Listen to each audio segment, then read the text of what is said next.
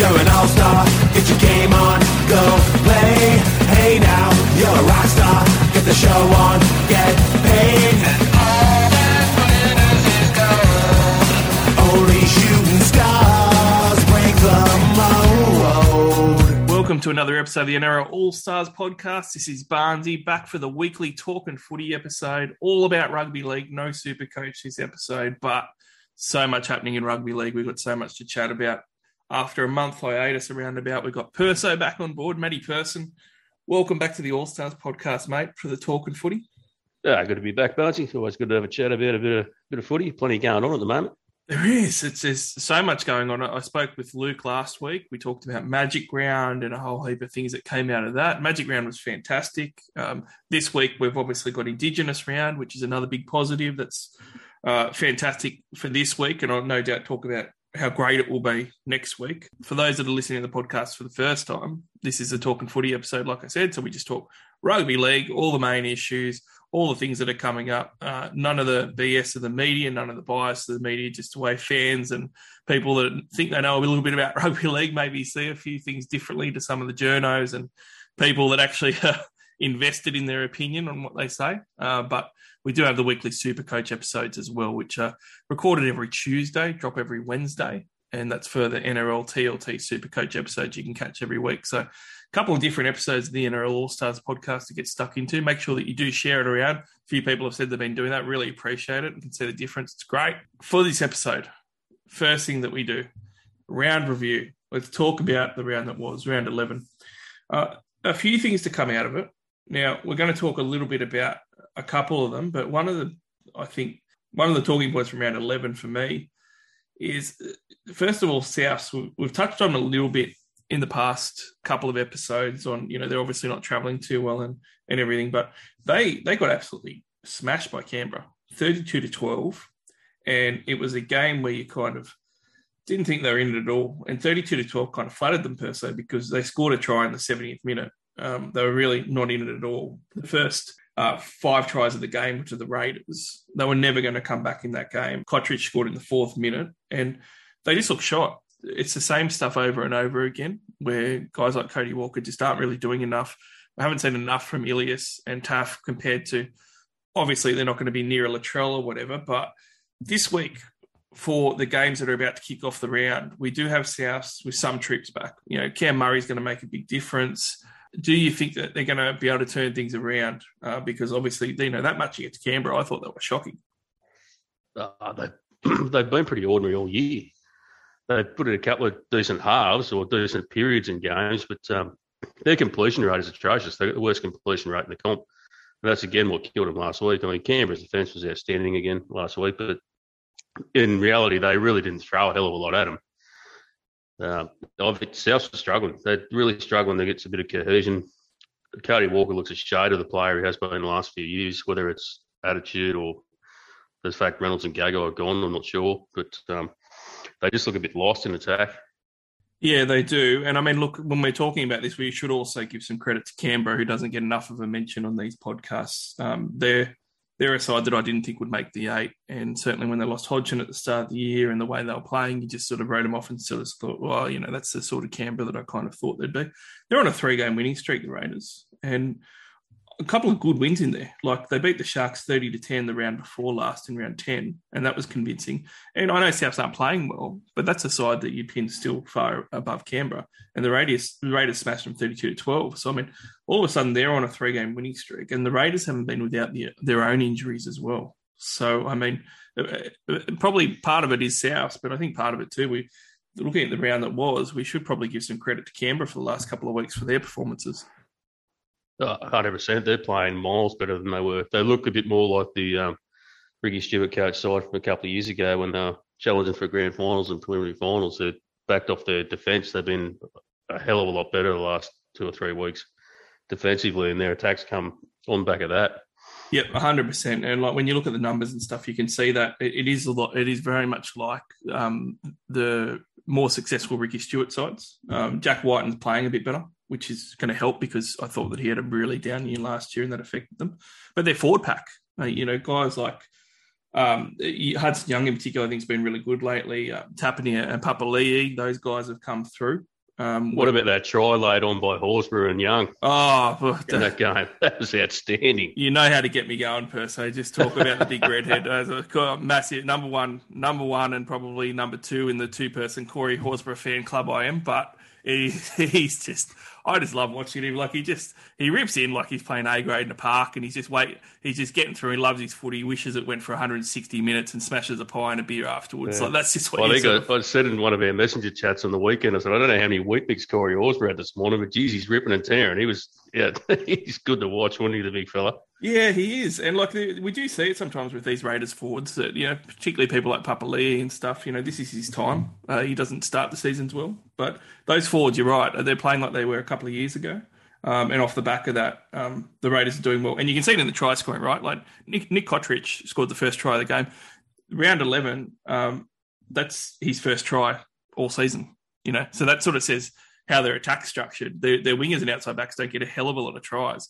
And That was probably Cotric's best game, too, since he's come back to Canberra. it Probably his best game in about three years. I've been super disappointed in him as a Cotric fan. Like I thought three years ago he was going to be a long term New South Wales uh, centre or winger, and and he's just fallen off. So it's good to see him back as well. Um, look, let's talk about some of the other games too. Uh, Now, the Sharks got back on the board against the um, the Titans, but that was monsoonal weather. I don't think there's too much to talk about there, except for you know it was a bit shaky with the Sharks lost the week before, but they went back to business as usual. But the Penrith Panthers, you know, I don't want to keep talking about them every podcast, but we need to give them, you know, the teams that are going well mentions and props. They've smashed the Roosters 32 to 12. And I, I mentioned, um, I think the week before, um, the Panthers Eels matchup was probably the first matchup this year when we, that was a semi final game. That was a semi final matchup. It was such high quality and such good football to watch. But the first 30 minutes of the Roosters Panthers, I thought was the same. Like it was such an arm wrestle, wasn't it? That first 30, it was like, wow, these blokes are playing for a spot in the grand final the way they're playing. You know, there was minimal errors. It was nil all after 30. And you just sort of thought, wow, this is going to be one of those really good games. And as a Roosters fan, I was really excited. And then obviously the Panthers just blew them off the park. Quality football. It was a really good game. They just got it. They haven't got an extra gear. They've got like about an extra two or three gears that anyone else has at the moment. The Panthers, they can they just keep at it. They're super fit that side. They just their line speed doesn't stop all games. It's just relentless. Cleary's kicking game. They just they're they're just relentless. They just squeeze teams out of it. Like they they literally just suffocate you. And like even when they go with them, it's they just got more and they they just relentless, never give up. It's be very interesting this week to see where the Cowboys are at in comparison to the Panthers. I think Cowboys might get brought back down to earth a little bit this week. The Panthers are just they're just so much better than everyone else at the moment. And they've got no injuries either. That's the thing. They've got the same side every week. Yeah, hundred percent. And like, if you look at the numbers for the Penrith Roosters game, like it, it looks like it was a really close semi-final contest, right? Like the the Panthers completed eighty six percent, the Roosters completed eighty percent. That's really really good quality. Uh, you know, and then nobody missed a kick as well, by the way. But when you have a look at some of the other stats, they the, the missed tackles. The, the Panthers actually missed more tackles than the Roosters. They missed 35. The Roosters missed 26. And the Panthers had led the line breaks 5 to 2. But even things like offloads, you know, 10 to 8 in favour of the Roosters, it was all pretty pretty much similar. You know, they were really competing. Um, possession was pretty similar for the most part, at right on 50 50, but in parts of the game, it obviously swung in the Panthers' favour, and that's when they dominated. But the Panthers just seem to play these arm wrestle games. And then, like you said, they do have another gear and the quality of players. You know, it's an arm wrestle, and all the stats look the same for both teams, but then they win 32 just- to 12. Just ruthless in the key moments. Yeah, and they they take advantage of everything. Like you know, the the Roosters probably um, still aren't hitting full strength; they're better, um, but the Panthers are just a hun- at hundred percent, hundred miles an hour. So, do you think that? Do you see them like losing to anyone this year? Because at the moment, surely they're odds on favourites for back to back. Oh, they got to be favourites. It's going to take a.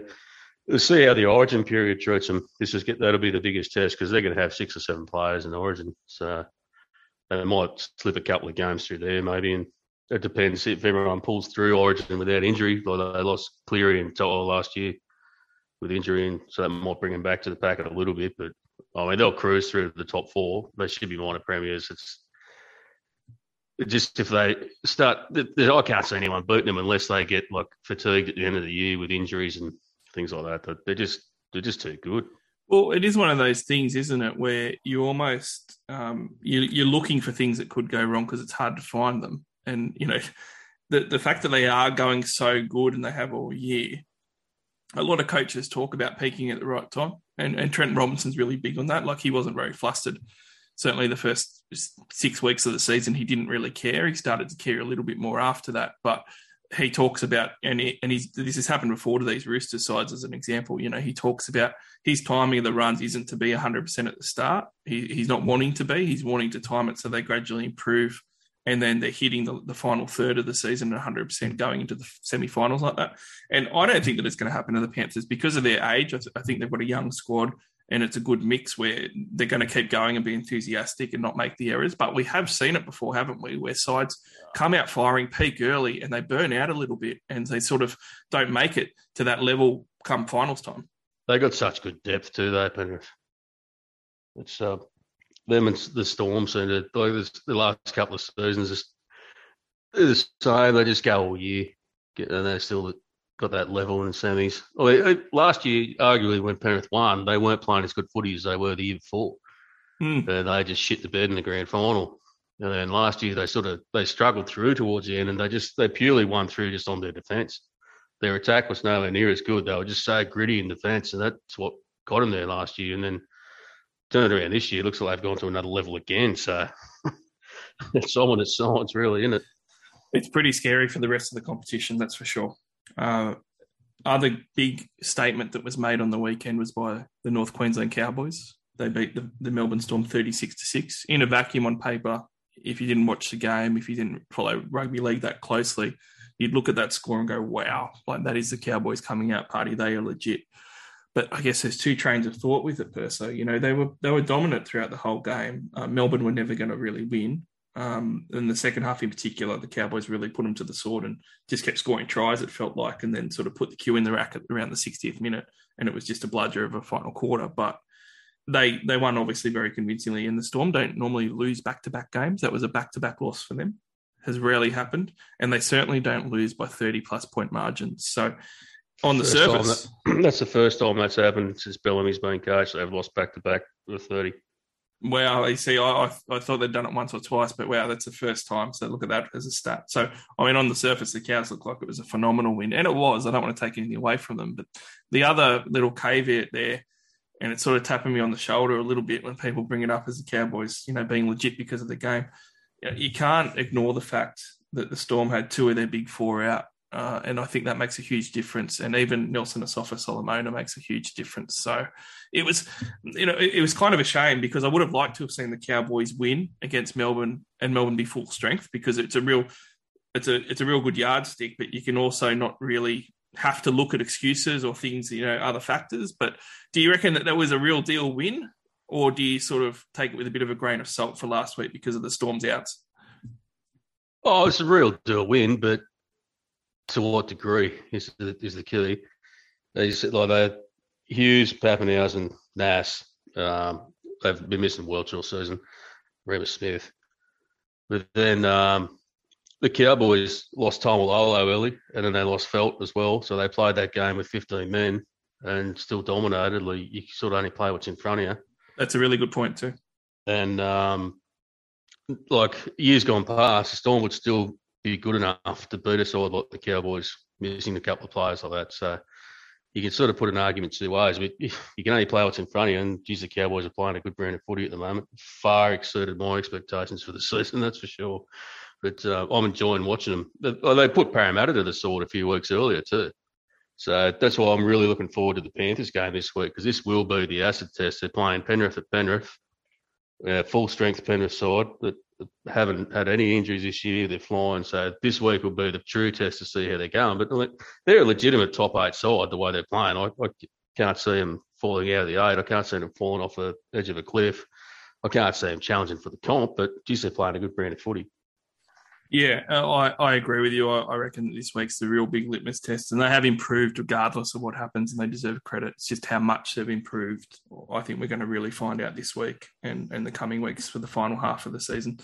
Uh, look, there's a couple of other games that I don't want to get into too much because at the end of the day, we've got some pretty big topics out of them. Obviously, the Eels beat the Manly Sea Eagles in a thriller of 22 20 scoreline, but there was big news out of that with Turbo being out, which we're going to talk about. Uh, the other one as well was um, the Knights. I thought they were going to win. You know, I tipped the Knights last week. I thought they were going to do the Broncos. I changed my tip at the last minute when Reynolds was out. I thought that was enough. Yeah, I did too. I was the same. Like I was on the fence anyway. I thought the Knights had a, had a chance, and Ponga's looked a lot better lately. You know, I do really like Ponga deserves credit the last couple of weeks because he, he's gotten piled on right a lot, and I think that he deserved it. But you need to give him some props. The last couple of weeks, he's looked a bit more engaged and he's done better for them. And obviously, the Knights have you know a lot of their players back with all their forward pack, right? So yeah, I was the same. As soon as I saw Reynolds out, I thought they're going to win, and, and they end up getting flogged. But there's a lot more to come of that game from that. Mhm. So uh, we are going to talk about those two games in a bit more detail. So why don't we get to it? Know, why don't we talk about those uh, couple of things that are coming out of those games? So the next topic on the list is bunker clangers.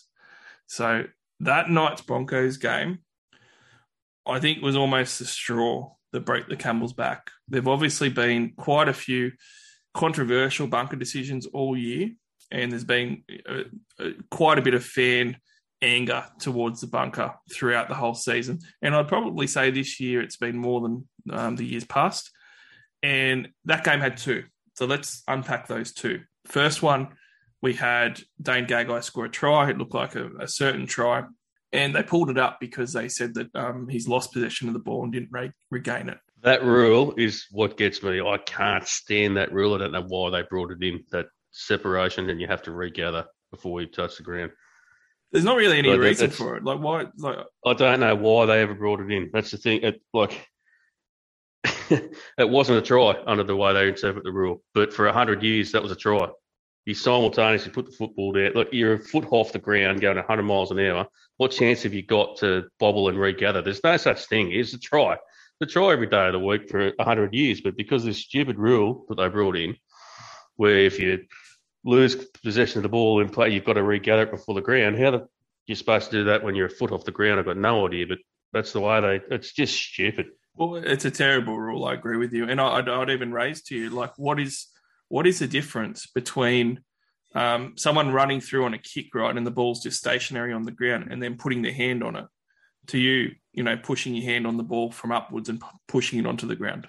You know, it's still the same downward pressure motion. So uh, 100%. It's ridiculous. it, it- it's a crazy one to bring in, but you know what, Perso, I, I've gotten the rule book out. You know, I've gotten it out. I've read it, and I reckon that there is an argument, um, even though we've seen these type of tries, you know, dismissed before. I reckon that there's an argument watching the footage that his thumb and the side of his hand with his thumb never, leaves, the ball. So, whilst I understand them saying, "Oh, that's the rule" and whatever, blah blah blah, it's one of the biggest things wrong with the NRL at the moment, and I'm surprised more people haven't pointed it out. I, I don't understand why. I really don't understand why more people didn't bring this up. But they, the, the big problem is that they come up with these narratives, right, where they just stick to their guns. And this is the thing with all of this. Like, Annesley has backed it to the hilt, and to the point that Which you know, gets to the next topic that you're going to talk about. He doesn't even back the. But we'll Oh. get to that in a minute. we will. But I mean, Abdo and, and V'landys came out too and like turned it into, um, you know, the poor referees and defending the referees and how we have to treat them better and all this stuff. And mate, like they do not. All they look at is one set criteria. They're not even looking at pl- ap- applying the rules properly. Because if you applied this rule properly, okay.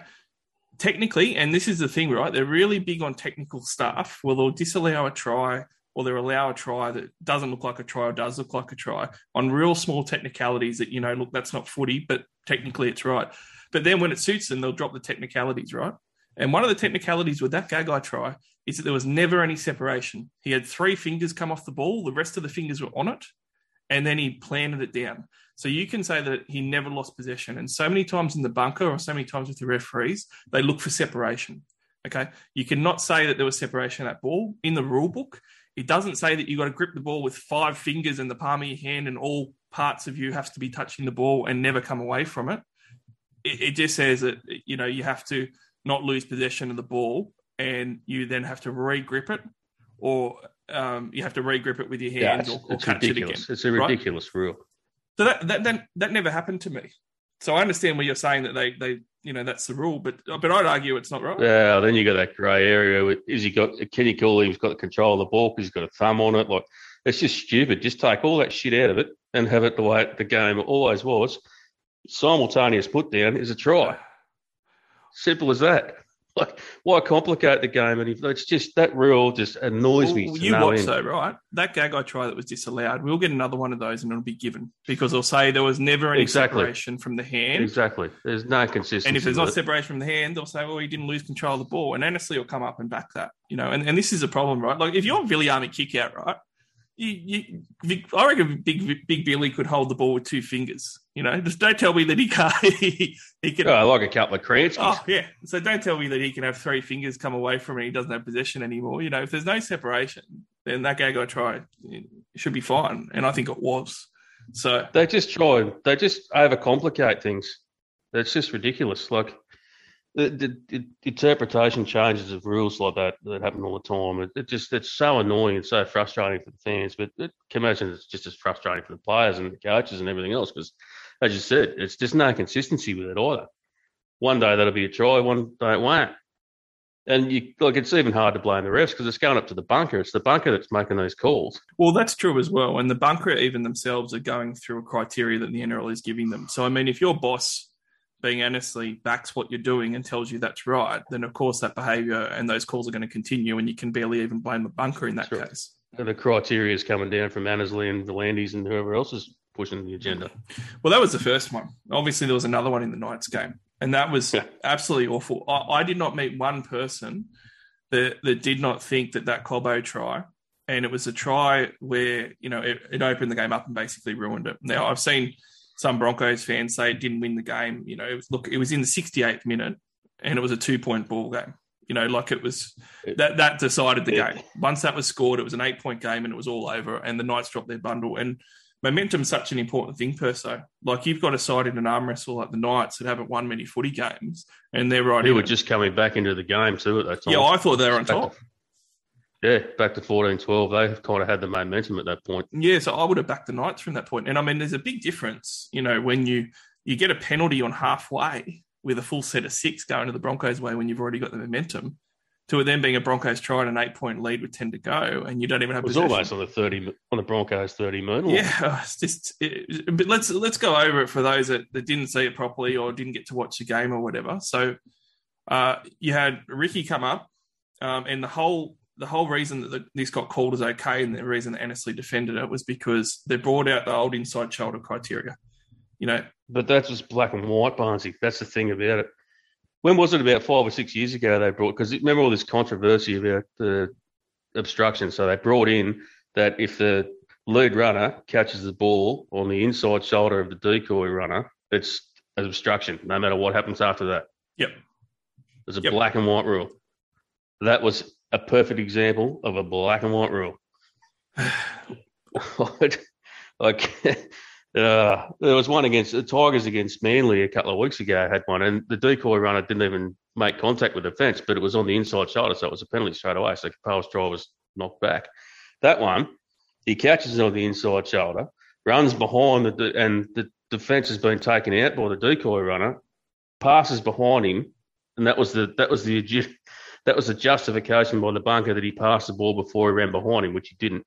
But anyway, and then Annesley comes out. That that was the most black and white obstruction to that inside shoulder rule. That there, it's just crazy.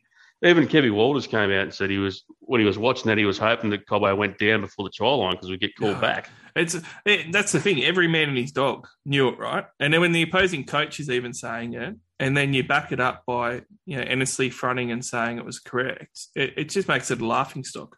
And the I tell you the thing that bothers me the most about it. Okay, they've got a black and white rule, and they've explained it away in the bunker, and Annesley's explained it away why they got it right based on that black and white rule. That isn't the only rule with obstruction, you know, and it, it absolutely kills me. Right? That's They, they're looking at this one criteria. Now, if you look at the rules of the game that the NRL have to publish, and it is on their website, I urge you to go look for it, but it's pretty hard to find. Uh, you'll see that that is one of the criterias. Okay, with the inside shoulder running behind your own player. Yeah, that that's just the black and white one that just straight away rules That's right. obstruction. But you know what else is an obstruction? if you obstruct a defender at any Like- point, that's an obstruction. Exactly. and it says it in the rule book per se. You know, so I mean that's it. That just really kills me. Okay, I'm going to read from the rule book, rule book here for everyone. Okay, for the rugby league fans, this is what an obstruction is: block or flat runners must not stop in the middle of the defensive line. He stopped in the defensive line. Block or flat runners must not run uh, and shoulder defenders or initiate contact. To me, he initiated contact by stopping right in front of a player that was coming forward. You know, these are other indicators of what an obstruction 100%. is. Um, and then you've got the obviously the running behind and the inside shoulders. It was pretty much every version of an obstruction rolled into one play. Yeah, well, exactly. But then the other thing too is that you just you, you- there is referee discretion that if a defending player is obstructed by an attacking player of making a tackle, then it's a penalty, and that's a real simple one, and that one's been there since 1908. So throw away. The, all they spoke about in the bunker, and all Annesley wanted to talk about was the inside shoulder, and when he passed the ball and he didn't run behind He passed the ball before he ran. That's all that he wanted to uh, talk about. What about the decoy run? That's exactly right. There's three other the there's three other rules under the obstruction. so he's they've hit all of ah. them. How is it an obstruction? It was the most blatant obstruction you will ever see in a play ever. It's the biggest howler I've seen. I'm no ref basher. Like I, I try and stick to their side most of the time, but that was an absolute shocker. And uh, I'll tell you the other thing that killed me. Annesley's come out in that press conference, and not one person in the media, and I watched the press conference, have said to him, "Okay, cool. Even if we agree with that, with the inside shoulder when he passed the ball, didn't run behind him. What about the fact that the the defender's been taken out? How is nobody referencing the rules of the game and saying there's still Yeah. these other rules under obstruction that they've that makes it illegal? I, I don't understand why it's not brought up. Well, that the lead runner taking out the defender is relevant when you the lead runner catches on the right hand side of the the decoy runner. So if that was deemed to have happened, the decoy runner still takes out the defender.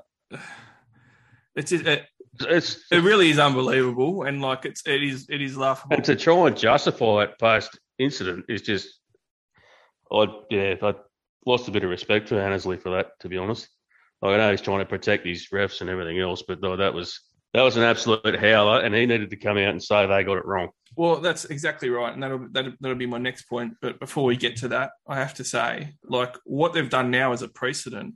From what the bunker said and the audio that you heard from the bunker, and from what Annesley said backing it, as long as you do, as long as you're cool with the inside shoulder, and when you pass the ball and you don't run behind the player, mate, get your forwards just absolutely mugging the defensive line, you know, because it's all fine, and that's basically what they've said, right?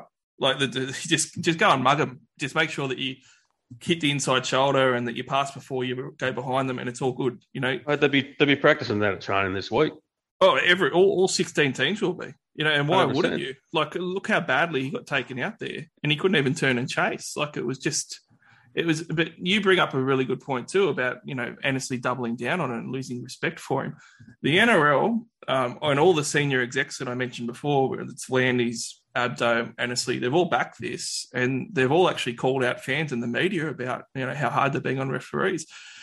They don't seem to understand that fans have every right to blow up when you know you watch rugby league for a long time and you know that that is wrong in rugby league. And that also when you're told things like an obstruction you know that has a lot of changes to the rule book that you don't agree with but you follow it and you know what it is and then it gets changed and there's no consistency fans have every right to blow up. But the biggest thing with it is if they don't want you know and i have to say like it's it's abhorrent that the referees got death threats and things like that's obviously never going to be on but if you really wanted to protect your referees and you really wanted them to stop getting bashed, then be honest with everyone. Don't treat everyone like a mug.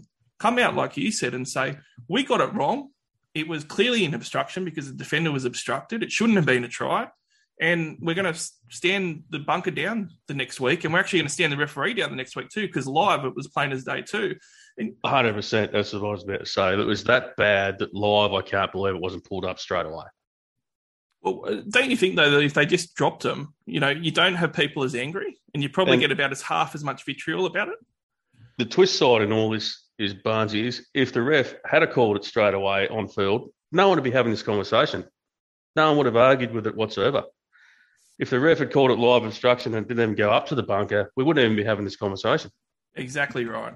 Like it, uh, it- I can see this blowing up even further because they keep doubling down and doubling down and doubling down, and it's just going to get worse and worse. So I think it's really poor form from the NRL. I think it's really poor form from Annesley. And I feel sorry for the referees because they're going to make mistakes. But if they keep getting supported and told that these mistakes are fine, then they're going to keep making them. So I don't even blame the referees that much. But things need to change. To the point, they don't know what, what do you do. You damn if you do, damn you don't. If you ref at the moment, Well, just- I couldn't imagine how you could do where- it as a job. Oh, it, yeah, it's there's just way too much emphasis on the bunk. Like the, the bunk is the biggest problem. That's another topic for another day. Well, I mean, I don't agree with the whole just get rid of the bunker stuff. Um, I Just get rid of it, but it needs to be toned down on what they can adjudicate on and when they do. Like going back two plays for certain things, and Well, I mean, this is the final thing on this, right? Is that um, quite quietly it's been reported that, uh, and it says quietly, the NRL head honchos uh, are, are concerned about the bunker and some of the things in it. So there's going to be some people like Chitty that don't get promoted again potentially, and they're going to be making changes and personnel changes are going to happen. So there's more understanding of rugby league. So I mean, this is a thing too. Like this is a triple down now, and it's a backhanded to all the fans and all the players and all the clubs in rugby league because you've now um, made a mistake. You've then doubled down on that mistake by having a press conference days after when you got to watch it a lot and still support it and say everyone else is wrong. And then go and say behind closed doors, oh, actually, we were a bit wrong there and we need to actually make some changes to the bunker because it's actually really not working well. You know, it, it just, it is just terrible management. it's transparency and honesty. That's all fans and the public want out of it. Mm. Consistency. That's the biggest one. Consistency. and I, I really don't think that it should be that hard to get to. Um, when we're a professional game, we've been around a long time. We're the best national, we're the best rugby league competition in the world. How is it that hard for us to get to a point that we're getting better and not worse at this sort of stuff? We do need to take a break for the moment, um, just for me to mention our fantastic sponsor, of the NRL All Stars podcast in Topsport. Topsport is a 100% Australian owned bookmaker. If you've never been there before, go on to topsport.com.au and you can have a look you can download their app, which is fantastic to use. But Topsport often have best odds in market. Um, they've also got great odds for racing, not just sport. And for the super coach nuts out there, you can almost bet on super coach. They've got fantasy sports betting based on player performance um, metrics that you can find on NRL.com. And you can see the criteria when you go to those markets. So check out the player performance markets on game day, and you can bet on the over or under on the fantasy point scoring on those guys. But if you're going to create an account, make sure you gamble responsibly, but make sure you use the promo code of this podcast. It's SC All Stars, all one word. When you create an account with Top Sport, there's a spot there that you can pop that in as a promo code, and then they'll know that you're one of our listeners that have come across. They'll take great care of you. But topsport.com.au, go get on them today. Next topic is close to my heart. So I'm going to have to try and be a bit more reserved. Jared Hargreaves. Uh, he he absolutely blew up the Lux on the weekend, uh, and it was, uh, I think, um, seen very differently by different people. Um, but basically, for those that didn't see it, what happened is that there was a try scored. Jared came through and, and clipped the try score high. Uh, it was going to be a penalty. Um, the referee put it on report and gave an eight point try, and then Jared gave him a gobful. Um, now, I think one of the biggest things for me with this perso is it's being misconstrued by a lot of fans. You know, a lot of people are saying it, oh, it's definitely a penalty. Um, you can't talk to a referee that way. You're going to you're going to risk getting sin. I don't think Jared or the Roosters have any problem with him being penalised. I certainly didn't, and I don't think that anybody has uh, had a problem with him even being sin binned. Um, the problem was that the reason he got sin binned was because it all started from him being put on report. And I actually agree with Jared. I'm not just saying that as a Roosters fan. A- And this is why, okay? Not every tackle gets put on report. And I think that what we saw is players that do get treated a bit differently than others. And that's exactly what Jared was talking about. It's what Robbo talked about in the press conference. And I 100% agree with it. You know, it, not every tackle gets put on report. And in fact, when you're looking at the numbers, in a round of footy in 2022, 14 penalties are given for a high tackle in a round. Of those 14 tackles in a round that are a high tackle penalty, only 1.75 of those on average per round are actually charged by the match review committee. So, bugger all, basically, is actually a reportable high tackle. Pretty much all a lot of Jared's tackles are, are put on report automatically just because it's Jared. So I, I kind of understand where he's coming from, then Perso, because there are these players in the game. Jared Waerea-Hargreaves, uh, Hetherington of the Bulldogs, Radley, Tevita Pangai Jr., Su'A, all these guys seem to be looked at much harshly than others. And certainly if you're a front rower, you're a big bulking front rower that can hit hard, you are looked at a lot worse than if uh, a halfback does that same tackle. So I would actually agree that if other players, even forwards, did that tackle, they wouldn't be put on report.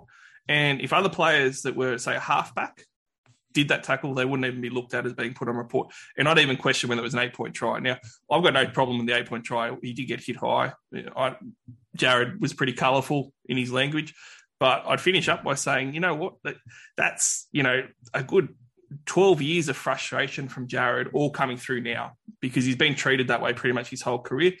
And some will obviously argue, Perso, that it's warranted because you know people don't like him or how he plays or whatever.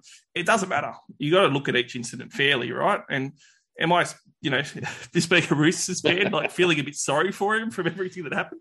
Nah, I love, I love Jerry Hargreaves. He's one of my favourite players. Always has been. Been an old prop myself. Might be a bit biased that way too, but um, no, he definitely does. He's got a target on his head because he, he just always does. But wasn't a reportable defence. Uh, not even close. It just it, it, goes back to that game where the Warriors won in the last when Lodge got hit and he laid down and the bunker came in. The bunker can't intervene over the top unless it's a reportable defence. It got him high, but it wasn't a reportable defence. And they kick a goal and win the game. So Know. He shouldn't have carried on the way he did. You can understand that. But the whole thing is, he didn't even get a suspension out of it. He just got a fine. So obviously, it wasn't too reportable the incident. Well, that's right too, and, and it opens up to a to another uh, topic as well, where you know, at what point do you know this these things that are being put on report that are being reviewed a dozen times on video over a minute or two that aren't actually really reportable? At what point do people get performance managing their jobs in the NRL to actually get better at that?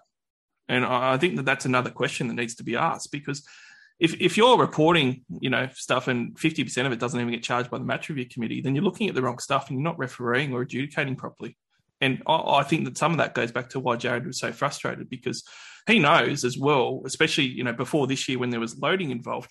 If Jared Waerea-Hargreaves fronts the judiciary, it's a lot higher chance that he's getting suspended than Nathan Cleary or some of these other players. You know, Robbo used James Tedesco as an example. It's 100% the case. And some of it's his record and he's loading, so he just doesn't want to find himself there.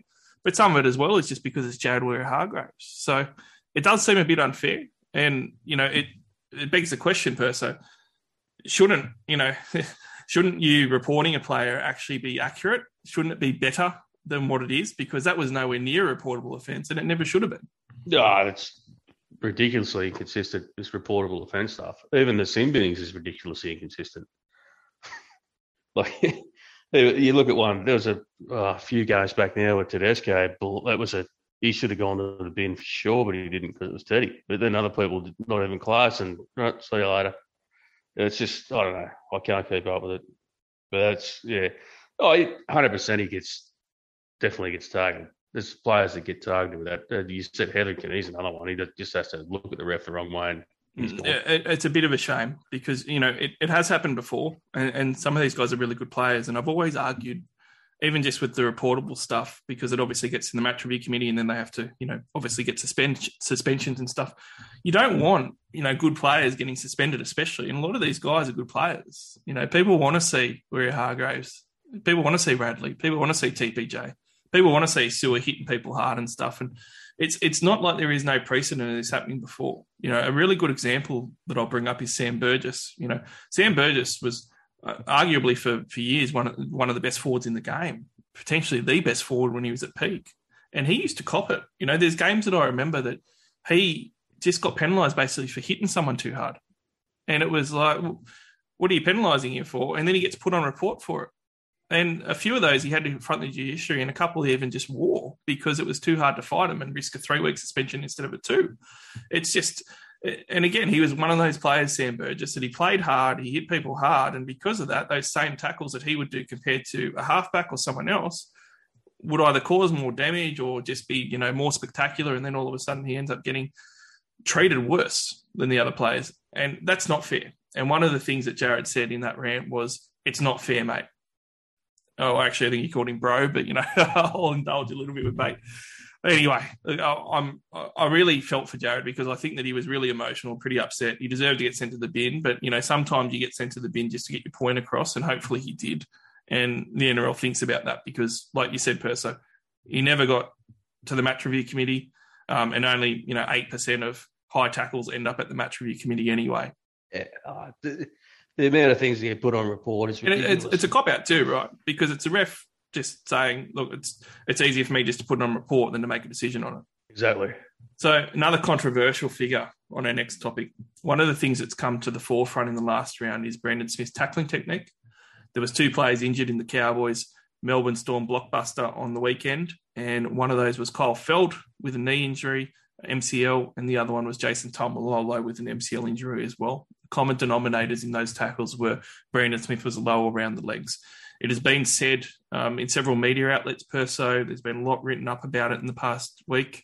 Um, and there's been a lot said on um, the TV programs like NRL 360, for example, have brought up, you know, does Brandon Smith have, is there a problem with Brandon Smith's tackling technique? And it was even raised, you know, what do they need to do to penalise these type of tackles? And I actually laughed in my lounge room when I watched that. Like I read some pretty crappy articles through the week on it, but I laughed because it's like, what they described on the NRL 360 panel, and in fairness, you know, in a lot of articles and stuff that was around, they described it, it hits hard and he hits uh, around the waist and he hits and drives as hard as he can, and then comes down on, on the legs.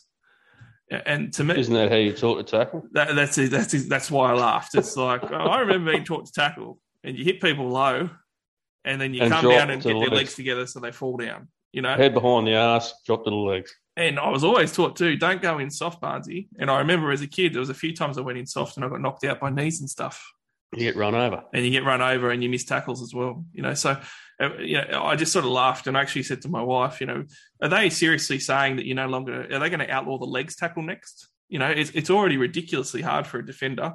Um, you've got crusher tackles that aren't crusher tackles, and all someone has to do is back in or grab their neck or, or scrunch yeah. over, and it's going to be a crusher. It, at, at rugby league speed, let alone at NRL rugby level speed, uh, you, you, it's very hard for a defender as it is. And all of a sudden, you're going to start saying, okay, well, let's implement this thing where you really can't tackle around the legs pretty much at all anymore. Because, you know, rightly, we got rid of cannonball tackles. Um, and you've got these hip drop tackles now as well. And, you know, some of those are arguable even. Like it's not even a hip drop tackle, it's just someone tackling around the legs, but you're going to get done for it anyway.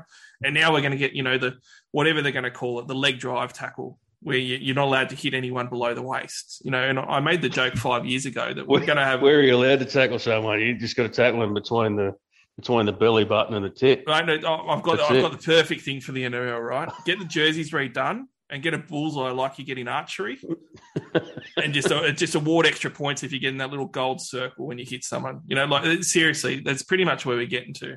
Yeah, uh, that narrative this week was ridiculous. Uh, that's they're starting to lower their standard a bit. Those guys. Yes, uh, both players. Oh, it was Brandon Smith on, but it was just coincidence. It just low tackles. Just fucking rugby league. It's a contact sport. There's nothing wrong at all with the Cheese's tackling technique. And I guarantee you, if it had been someone like um, Luke Garner or Scott Sorensen or someone lesser pro, uh, with a lesser profile, no one would be talking about it. In fact, the Cheese runs around with his blonde hair and he's got other issues in the media and everything else. It's, oh, let's have make a narrative here. They're ridiculous. Mean, can you even see why that they should be doing anything about? Obviously, two players got injured, but you make a good point. It's rugby league. You know, players get hurt all the time. And it goes back to the Sam Burgess point from the JWH topic. You know, you go through games with Sam Burgess or hurt two or three players. And it's like, no, penalty, mate. You can't do that. You've, you've hurt them. That's ah, ridiculous. There's nothing wrong with the tackles. They're just not legs tackles. So, you know, injuries happen in rugby league. That it was just an unfortunate coincidence for this narrative to be created that it was him on both players that went off. Neither tackle was illegal in any way, shape, or form. It's also paves our way to one of the things I've brought up at least twice this year. We're 11 episodes into the Talking Footy episodes, and at least twice I've brought this up. But I'm going to bring it up again because you know why? If referees call held earlier, it will solve half a dozen different various problems in the NRL. 100%. And one of them is you're not going to get three minutes. You know, this is one of the other things that got brought up, right? Should we outlaw three men in a tackle? You know, you're only allowed two in a tackle. Absolutely ridiculous. You, of course, you can't say that you can only have two people in a tackle. Um, but you know what it does do? Like sometimes when there shouldn't be a third person in a tackle, calling held will stop that. And you can see that very clearly sometimes. You can stop the wrestling. Um, you can clean up the ruck by, you know, calling held quicker.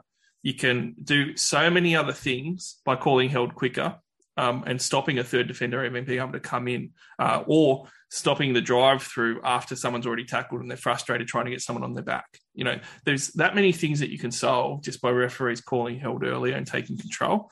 And hundred percent. The, the, third man in per, so surely you'd reduce that just by calling held sometimes when a bloke has been held for about 67 years, but no one's called it yet. Oh, you can see and he's still struggling, and he's going nowhere. And then someone will come in and try and chop him around the legs to get him on the ground and make the tackle. The ref calls held earlier, 100%. Play the ball, get on with it. It takes out a hell of a lot of that garbage. So I'm going to defend the cheese a little bit here. Look, I, I don't like a lot of the the wrestling and things that have come into the game um, via some of what the Storm's done very successfully, and you know they've been allowed to do it. I think they're sort of on the outer now a bit that wrestling stuff too, but nowhere near as bad as it was sort of five six years yeah, ago. it has gotten better. Um, it's just uh, I just found it I, I just found it really strange um, to bring that up. You know, like you said, it's a bit of a coincidence. But let's move on. The other big news this week. I'm keen to get your view on this one because, yeah, Shane Flanagan's a local for me. He lives up the road. Um, he, he coached one of my teams. Um, a few of my good mates that I loved playing with. You know, I left and he ended up coaching that that team for a couple of years. Um, seen him at the pub plenty of times. I've got some varied views on Flano it's come out that he's obviously going to come and um, put his hat in the ring for the Bulldogs job, and some people are pushing that as being really good. Um, and there's two there's two sort of things that sort of come up for me. First of all, I'm not going to like ride Flano down and say he's a terrible coach or anything. Like he's not. You know, he's an NRL level coach. That's fine. But one of the things that does get me is um, is is how much he gets rated and whether that's fair. Um, so when you look at his coaching career, uh, I think a lot of the media sort of said, you know, he, would be perfect for it. He's a very good coach. He went into Cronulla and he turned them around. And there was this whole narrative that's been created in the last week that he he's sort of turned Cronulla, the Cronulla Sharks around and got them to a premiership. Now, he was the coach of the Cronulla Sharks and he deserves some credit, but he had a he had a lot of things happen with that side. You know, he had Ben Barba come in, who obviously was tumultuously out of the Bulldogs. Uh, he had guys like Paul Gallen, who was already there. He did recruit quite well. How much you put on him or not, you know, you don't really know. But Valentine Holmes already was coming through. James Maloney got annoyed with the Roosters, so he came across, and basically Cronulla was only one of two clubs that wanted to offer him the 750k a year that he wanted. So, I mean, yeah, he had some impact on the roster and stuff, but there was a lot of players already there when Flano started. He only had a 44% uh, win percentage his first three years at Cronulla obviously it was a was a really good grand final win though. It's the only one the Sharks have had, and he deserves a lot of credit for it. Not trying to take away from it at all. I'm just saying he's not like an automatic. He should be the coach of any NRL club that that ends up with an opening. And the second and last thing that I'll mention with Flano, before I get your take on it, Perso, the big question that's that's come up and it's been asked on all the programs and it's certainly been put in the media, whether it's the Herald or the Telegraph or whatever. Um, you know, how are you going to handle dropping your son? And very diplomatic about it and said, you know, if he's if he's not playing well enough, I'll obviously drop him and I've got no problem doing that. I've coached him for a long time, yada yada yada. And everyone sort of jumped on that and said, oh well, isn't that nice? That works out fine if he's happy to drop his son.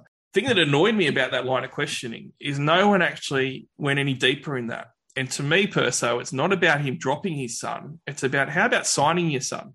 Because your son's on contract next year and then he's gone. And anybody right now that knows rugby league would say there's no way you offer Kyle Flanagan a contract. He he should be gone, and he hasn't proven that he's NRL level at all. So it's fine to ask the easy question of will you drop your son if he's not performing?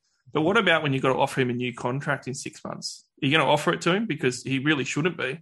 Uh, and that's a big deal for me as well because you know, Flano's on what five hundred grand a year or something at the Dogs at the moment. Um, he's not he's not cheap, and there's no way he should be getting re-signed, in my opinion. But a couple of things to unpack there, Perso. I, I am not saying that Flano definitely shouldn't be at the Dogs. Um, I think that he's an option. I just don't think that he's as bigger option as what is being pushed out there.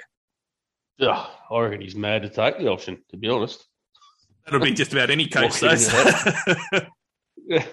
Oh, you you, uh, you, you need someone more experienced than Flano, I reckon. Um, by reports, he's a good man manager and can pull a team together. But like as you said, that when he that shark side had a lot of experienced heads in it. You talk your Maloneys and your Gallens and your Townsends and yeah, for guys like Fifita in their prime. There's a lot of experience in that side. You're walking into a dog side that's the, the board split. There's it doesn't have that old Bulldogs feel that it used to have. His son being there's the least of his problems. He'd probably just chop him, to be honest. He probably should, but that's going to be be- that's going to be a tough conversation. I reckon he's that type of bloke that he would, if he's not performing, he wouldn't. He's got um, UK Super League written all over him. Kyle, he just hasn't. He'd be good over in the Super League. Like, in fair, like I think that would be good for him, and I, I agree with you. Like I think that he would not pick him and play him in reserve grade at times. I just don't think. I just don't know whether he would just say, "Mate, you, I can't sign you, and you should go to the Super League." Well, he, he coached him at Cronulla, didn't he? He was there at Cronulla at the time. Yeah, he's coached him um, his whole career aside from the wrist. Yeah, through the junior ranks and everything else. I don't know. Maybe he could bring the best out of him. I don't know. I don't know. But um, yeah, I'd, I'd, he's a brave man putting his putting his hand up for that gig. I mean, Phil Gould is, another issue there as well. Are you really are you really ever coaching when you got Phil Gould there? Well, me and Luke spoke about that last week as well. Um, and I mean, it's it's one of those weird things where you've got someone that um, has a lot of experience and knowledge in Phil Gould, and it's going to be very useful. Um, but at the same time, it's a team that actually needs a really experienced coach, and you're not going to find very many experienced coaches who want to actually um, go alongside someone like Gould. So it, it's a bit of a tough scenario, isn't it? Because both are what they need, but both of those types of people don't really work together normally. Yeah, it's a tricky situation that they're in. Um, I think there's like, there's a lot. The, people talk about this year how much the dogs. Oh, we bought all these players, but you look at outside of Josh Addo-Carr, he's probably got the better attitude out of any of them they bought. But some of the guys they bought were released from other clubs because their attitude was crap. Uh, It's just not buying into the old bulldog spirit they used to have. It's, people say, ah, they need someone to come back in, like from the Bulldogs, like the Broncos have done with Kevy. Well, they had Dean Pay there, and they sacked him before before he even had a chance to do anything with the Ross, and they bring Trent Barrett in. Oh, he doesn't. do So do we bring an old Bulldogs guy? But I honestly don't know what the dogs do. They're they're in a world of hurt. Mm, I understand him looking at Flano. Um, I just think that there's a, a lot of red flags on whether that's going to actually work or not. Um, the other one, I can't see it working, to be honest. yeah, well, the other one that you briefly touched on too is that um, the Flano's got experience, but he was always a one club man, right? He's only ever coached at one spot, and the elephant in the room there too is that there was uh, quite a big drugs program that they got in trouble for at the time, and yeah, quite a few things that he got in trouble for. And to be honest, like I'm pretty down on him for how he handled a lot of that stuff because he still seemed quite contrite afterwards. But I've kind of moved on from that now. But he's only ever experienced the one club and the one culture and stuff. Um, that's probably something too where you'd almost be better off with someone that's been in a few different clubs. It, at the end of the day, it'll have to be someone that's going to um, really buy into Phil Gould, really, and get on with Gould and get on his vision and what they want to do with the club, where they want to be. But there's still too many players at that club that shouldn't be there. I don't. I don't think. Like the, the guys that they brought in on Big Mike, your Paul Vaughans and your TPJs and Dufties and like they, they were never going to succeed buying those guys. Like the, the history of poor attitude and stuff like that. That's too many of them. And I don't know what sort of coach is going to pull that around. I don't know. I don't know. Is- Flanagan the man? He might be. I don't know. Mm, well, in in Flano's defence, he did have he did have some of those blokes before.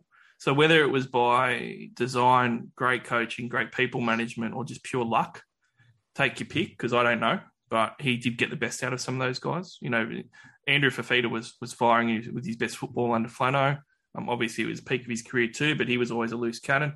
Ben Barba was there as a massive loose cannon, and he's and he finished his career at the Sharks as Yeah, a massive point. as too. a massive loose cannon, but he did perform at times for the Sharks there, obviously. Uh, Maloney can be loose, but not in a real bad way, I guess, although he's just gotten done for drugs over in the UK. So, you know, who knows? Like, he, he did have a lot of these type of guys too. Um, and Ennis, you know, wasn't particularly disciplined, and his discipline picked up when he got to the Sharkies. So, yeah, like, he, had, he did have a few of these blo- blokes there.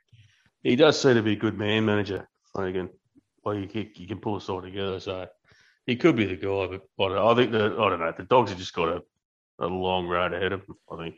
Yeah, look, a couple of the guys that you mentioned, um, like Vaughan and Dufty, are going to be off at least. So I think that they're going to um, be able to restructure. Gus will move them on. I think Hetherington's gone. Uh, TPJ be lucky to be there too. So I'd actually keep TPJ. Like I- I reckon that you can have a couple of those guys and it's fine. Um, and I, and he'd be the one that you'd obviously keep out of you know the Dufties and the um, and the Vaughans and so forth.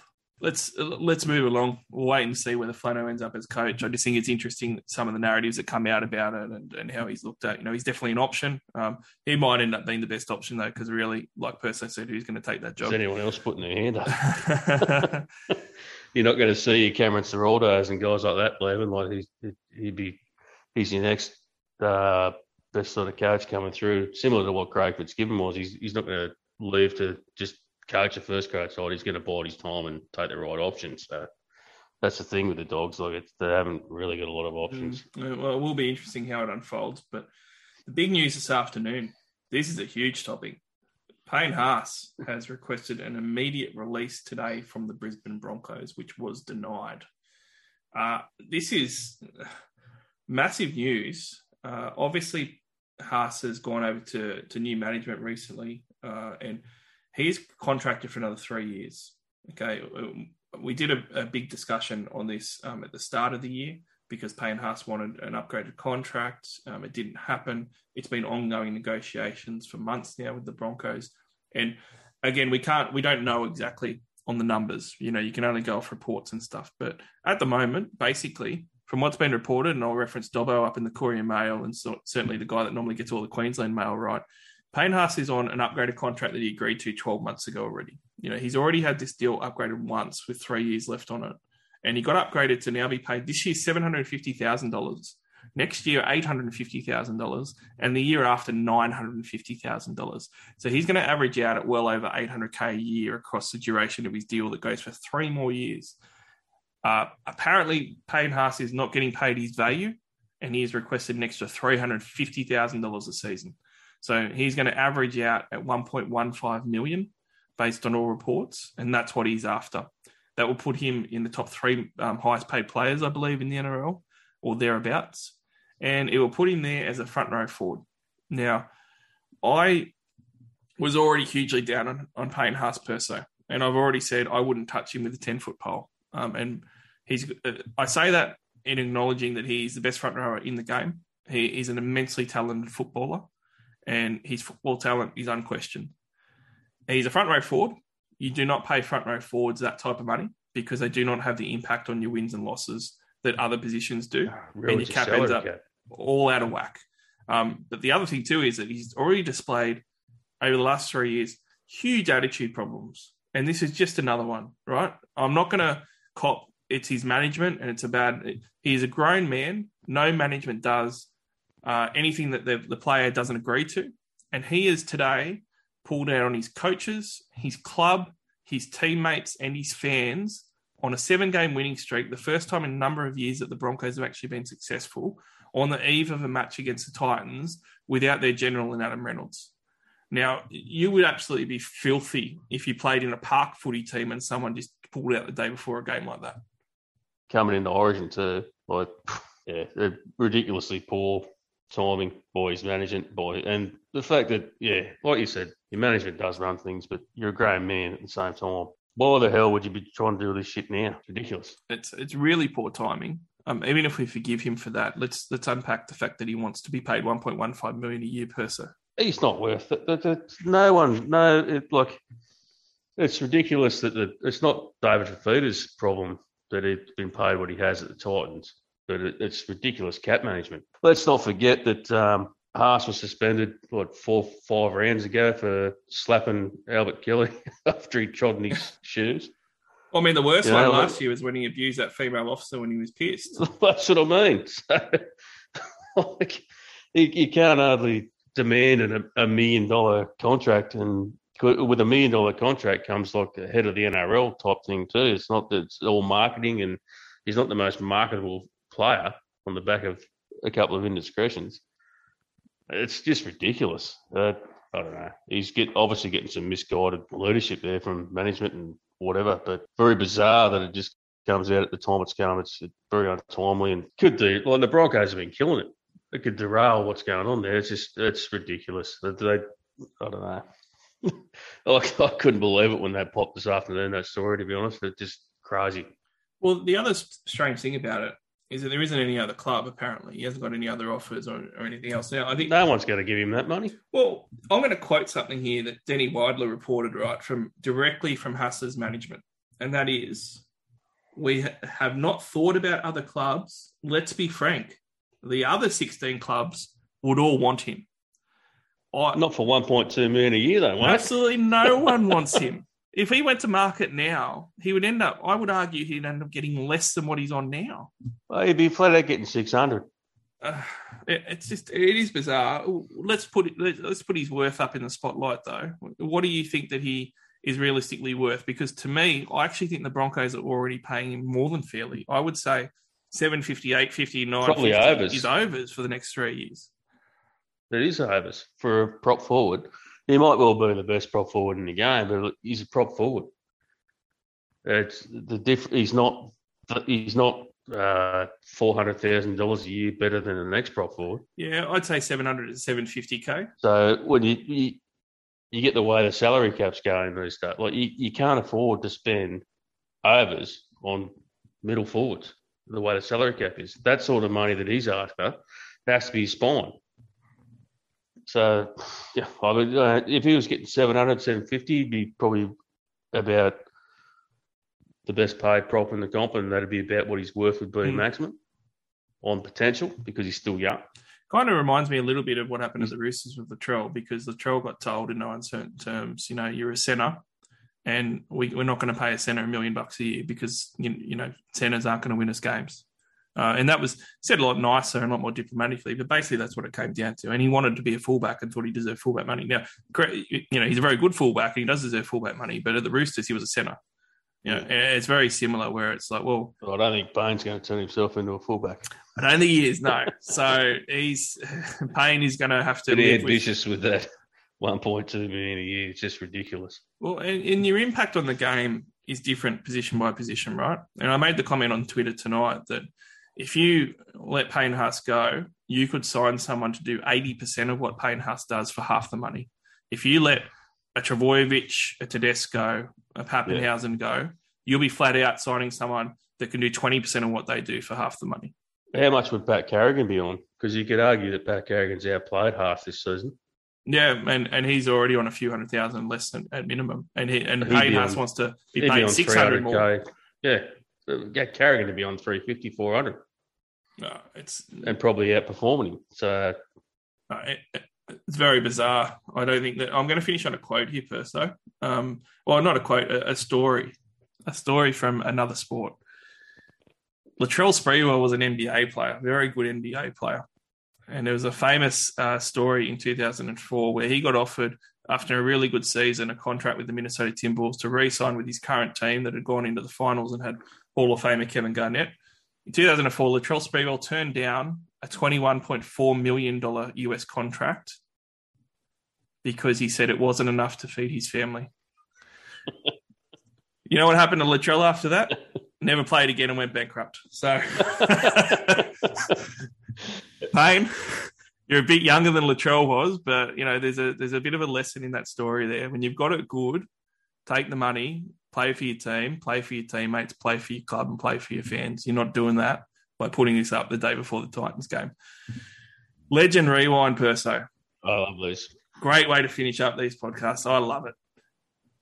Brad Clyde, what what a player!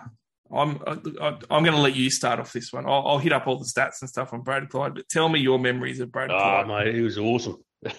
well, last time we did these, you had Steve Menzies, you got Brad Clyde. This one, I, I missed out on Glenn Lazarus, but honestly, they were probably my three favourite players when I was a kid. Unbelievable, Brad Clyde. He was just, uh, uh, I guess he was the first. Well, I, I, probably Wayne Pearce was the first, but in the modern era, what Brad Clyde was the first, just workaholic, lock forward, just an absolute weapon. He had ball skills. He 80 minutes. He just tackle all day, run all day. He was phenomenal. Yeah, and he was a real trailblazer. Like it was, um, he was one of the first. I think you mentioned Wayne Pearce, and certainly he was um, one of those real professional athlete forwards. Uh, because a lot of the time in the 80s and 90s, you got a lot of big fellas and you know they were the forwards because they were big and they had brute Oh, power. But Wayne, Wayne Pearce's playing weight was like five kilos less than Mitchell's. yeah, yeah, that's right. Yeah, yeah. well, I mean, Clyde was a guy that was um, around the hundred kilo mark and six foot one, so he had you know great, pretty much a modern back rower build. Um, but it wasn't really that much of a modern back rower build back then. You know, he had um, athleticism, but the biggest thing was his motor, right? Like he could go all day, and he was a guy that could bust the line a lot too. It was underrated, um, you know, but he was widely Played considered. lock, but he could run lines as well. Yeah, and he ran off. He ran off Daley and Stuart all the time. It just he, he was so good, so good.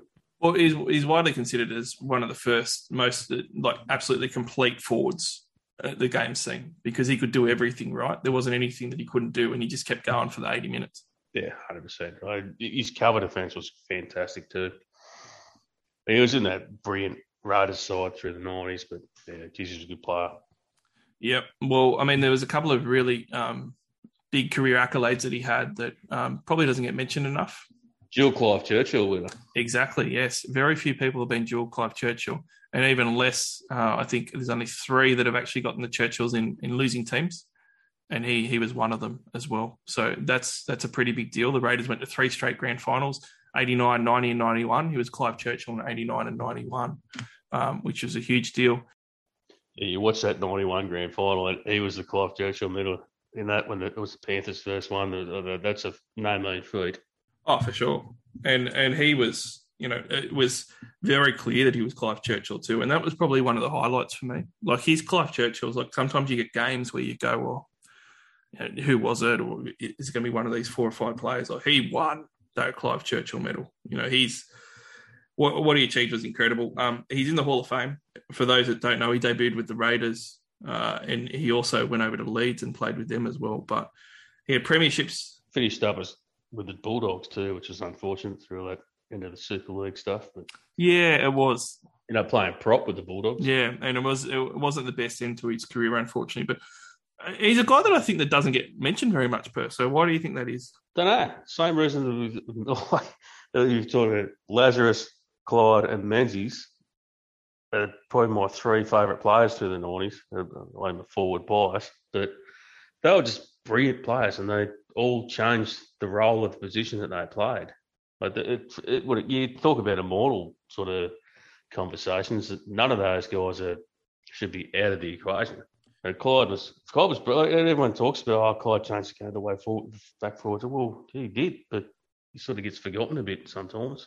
He gets forgotten a lot, and he doesn't get talked about with modern forwards at all. And he was actually a modern forward way before his time, so he really should be talked about. Hundred percent. One of the big things that I remember about how he played too is that he always stepped up in the big games. Really, really big game player. You know, he's got close to 20 caps for Australia, um, played 12 games for New South Wales as well. But in those grand finals, especially, but all those big games, he, he stepped up. Yeah, he, he had silky skills too with the ball, but he was tough as nails as well. That was the thing. He could do both sides of it. Defensively, he was solid as a rock. He had ball skills. He was playing lock, but he could run good lines. He could tackle all day. He's sort of like it took another. I reckon the only player I've seen close to him in that sort of lock role was Corey Parker, and that sort of came like twenty years later. Yeah.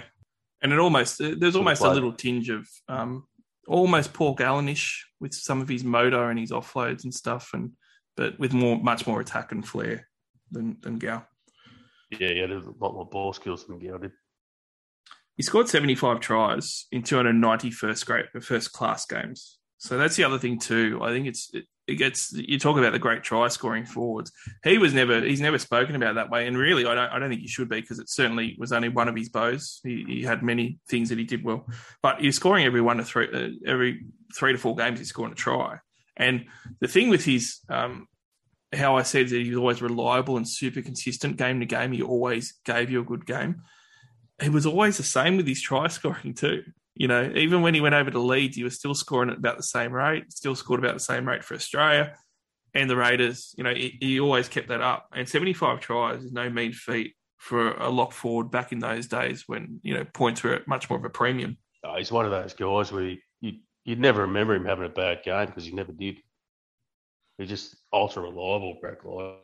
So good, so consistent. Two premierships, two Clive Churchill medals, including a losing team. Um, great kangaroo tour in 1994, where I think that he got named the um, the player of the tour actually, and that was pretty early on in his career. Oh, I wish they'd bring that kangaroo. the kangaroo tour is brilliant, and like it's it's one of those things when you talk about some of these players like Clyde and so forth. Um, you know, you think about the club that they played for, and he was almost a one club player. Like I think he'll always be remembered as a Raider, and you sort of think about that. But then you also think about, you know, their Australian caps and the kangaroo tour comes right, right back. You know, how good were the kangaroo tours, especially then you had Clyde going over with his Canberra teammates of Stuart, um, Laurie Daley, Meninga, that, that big four that went across from the Raiders. Yeah, he, he was every bit as important as Stuart, Meninga, and Daley in that side. Hundred percent, he was. Well, Brad Clyde, one of my favourite players too. Um, and I, I will actually make a, an admission when we finish up on Brad Clyde. He came through when I was a, when I was a kid. Um, and when he first started, I, I loved the footy, but I'd watch it, and I never understood initially when I was a youngster why everybody loved Brad Clyde so much. I sort of, I even started to say, I think he might be a bit overrated because I'm not seeing it. That was Brad You Mackay.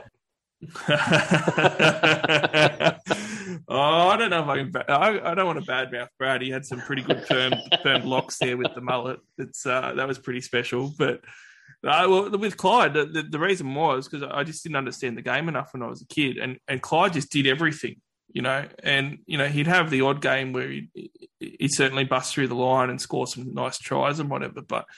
You almost, if you weren't watching the game properly, or you didn't know rugby league, you'd almost not realise how how good he was with ball in hand and how good he was defensively for a forward.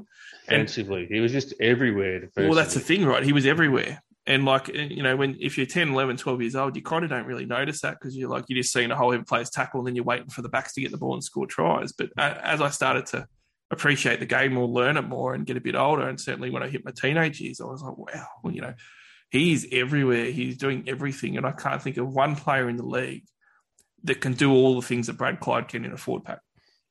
And that's kind of what I remember of him most, I reckon. yeah, hundred percent. Probably Hindmarsh came along next. It was a similar sort of player, actually. You think about it when he was at his peak. Yeah, probably less ball skills, but people forget that Heine had a really good offload. And before he was a workaholic, he had a good work rate, but he actually attacked really well.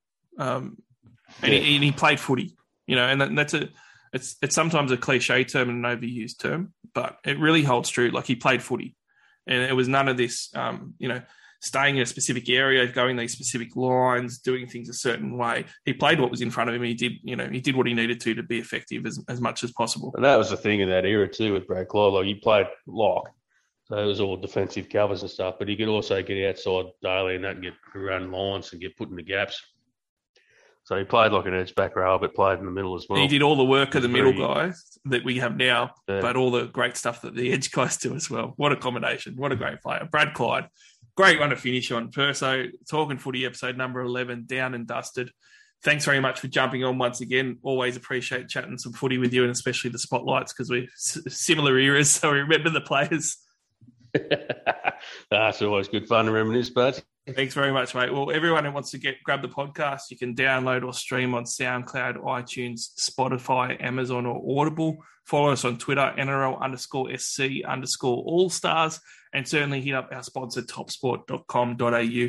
Create an account today with promo code SC All Stars, and they'll take great care of you. But thanks for listening to another Talking Footy episode. Tuesday night, we will record the NRL Supercoach TLT episode, a special bye round episode with me and Billy. And then end of next week, we'll hit up another Talk and Footy episode, which will be great because there's not as much footy next week, only half as many games. May as well listen to me and someone else talk footy for a while as well. In the meantime, while you're waiting for a full round to come, but enjoy this round of footy. Can't wait to chat to everyone again next week. Hey now, you're an all-star. Get your game on, go play. Hey now, you're a rock star. Get the show on, get